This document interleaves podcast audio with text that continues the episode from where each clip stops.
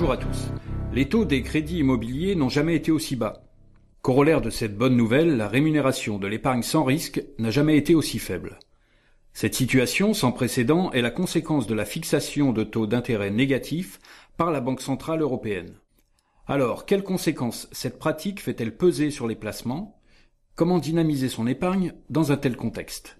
Pour parler de ce sujet, nous recevons Frédéric Mauger, responsable du développement commercial de LCL Banque Privée chez Amundi. Frédéric, bonjour. Bonjour. Alors tout d'abord, pouvez-vous nous expliquer pourquoi nous faisons face actuellement à des taux d'intérêt négatifs? Eh bien, cette situation inédite s'explique par les mesures prises par la BCE dans un contexte de croissance économique et d'inflation trop faible. Comme la plupart des grandes banques centrales, la BCE a mis en place une politique monétaire très accommodante, avec une baisse des taux directeurs et un taux de dépôt négatif, moins 0,50% actuellement, après une baisse de 10 centimes en septembre dernier. En faisant cela, elle espère donner un coup de pouce supplémentaire au crédit et donc relancer la croissance, dans un contexte où l'inflation reste inférieure à son objectif de 2%. Elle est autour de 1% actuellement. Alors vous venez de nous parler d'une baisse du taux de dépôt de la BCE. Pouvez-vous rappeler à nos auditeurs ce qu'est le taux de dépôt? Oui, alors il faut savoir que les banques de la zone euro ont l'obligation de déposer chaque jour leur excédent de liquidité sur un compte de la BCE. Ces excédents de liquidité sont rémunérés par la BCE au taux de dépôt. Comme il est actuellement négatif, les banques sont ainsi incitées, plutôt que de placer leur liquidité à perte, à les utiliser, c'est-à-dire à prêter aux ménages et aux entreprises. Alors il est question aussi d'une baisse de Léonia. De quoi s'agit-il? Alors, Léonia, c'est le taux représentatif du marché monétaire au jour le jour de la zone euro. Il représente le taux moyen auquel les banques de la zone euro se prêtent mutuellement sur une journée. Dans un marché normal, il suit mécaniquement les taux directeurs et a donc également baissé sur des niveaux actuels de moins 0,45.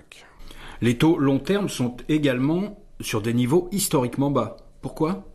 Cette politique des taux directeurs bas influe bien évidemment sur le niveau des taux obligataires. De surcroît, en complément, la BCE applique des mesures extra-conventionnelles appelées usuellement quantitative easing. C'est-à-dire que la BCE achète des titres sur les marchés et essentiellement des obligations du Trésor. Additionnées à la recherche des rendements des investisseurs, ces politiques monétaires ont tiré le marché obligataire de la zone euro sur des niveaux historiquement bas, voire négatifs pour les pays dits corps. Mais alors, quelles sont les conséquences de ces baisses de taux sur les placements? Eh bien, il y a bien sûr des conséquences sur la rémunération de l'épargne. Par exemple, sur la rémunération du livret A et de l'assurance vie en euros. Alors sur le livret A, dans un premier temps, qui, on le rappelle, reste le livret d'épargne le mieux rémunéré. Vous pouvez nous expliquer? Bien oui, le livret A, c'est le placement court terme préféré des ménages français. Conséquence de la baisse des taux directeurs, son taux est depuis le 1er février à 0,50, ce qui constitue son taux plancher fixé par les autorités. En résumé, le livret A ne protège pas l'épargne des Français de l'inflation, puisque celle-ci est actuellement autour de 1%. Dans ces conditions, son rendement réel est négatif à moins 0,50. Pour autant, le livret A reste apprécié des épargnants pour sa garantie de capital, sa souplesse et l'exonération totale de ses revenus. Et du coup, du côté de l'assurance vie, autre placement préféré des Français, que se passe-t-il? Bien oui, l'assurance vie, c'est aussi un placement préféré des Français sur la partie long terme. Il a des avantages fiscaux, des avantages en matière de transmission, et il apporte une certaine sécurité, pour l'instant. Pourtant, le fonds euro subit aussi, lui, la baisse des taux liée à sa composition. Il y a principalement des obligations, emprunts d'État, crédits, etc. Et la baisse des taux influe sur, euh, sur son rendement puisqu'il baisse euh, de façon conséquente. Mais alors, dans ce contexte de baisse des rémunérations de l'épargne sans risque, vers quoi les épargnants peuvent-ils se tourner pour espérer un petit peu de rendement? Ce contexte de baisse des taux doit amener les épargnants à diversifier euh, une partie de leur épargne sur le long terme. En assurance vie, euh, tout d'abord, nous recommandons de ne pas tout mettre sur le euro, mais de diversifier une partie de son contrat sur des unités de compte, appelées euh, ordinairement UC, si on veut espérer un meilleur rendement sur le long terme. Pour cela, il existe un large choix de supports sur lequel investir. Ils répondent à des classes d'actifs et à des univers d'investissement très variés.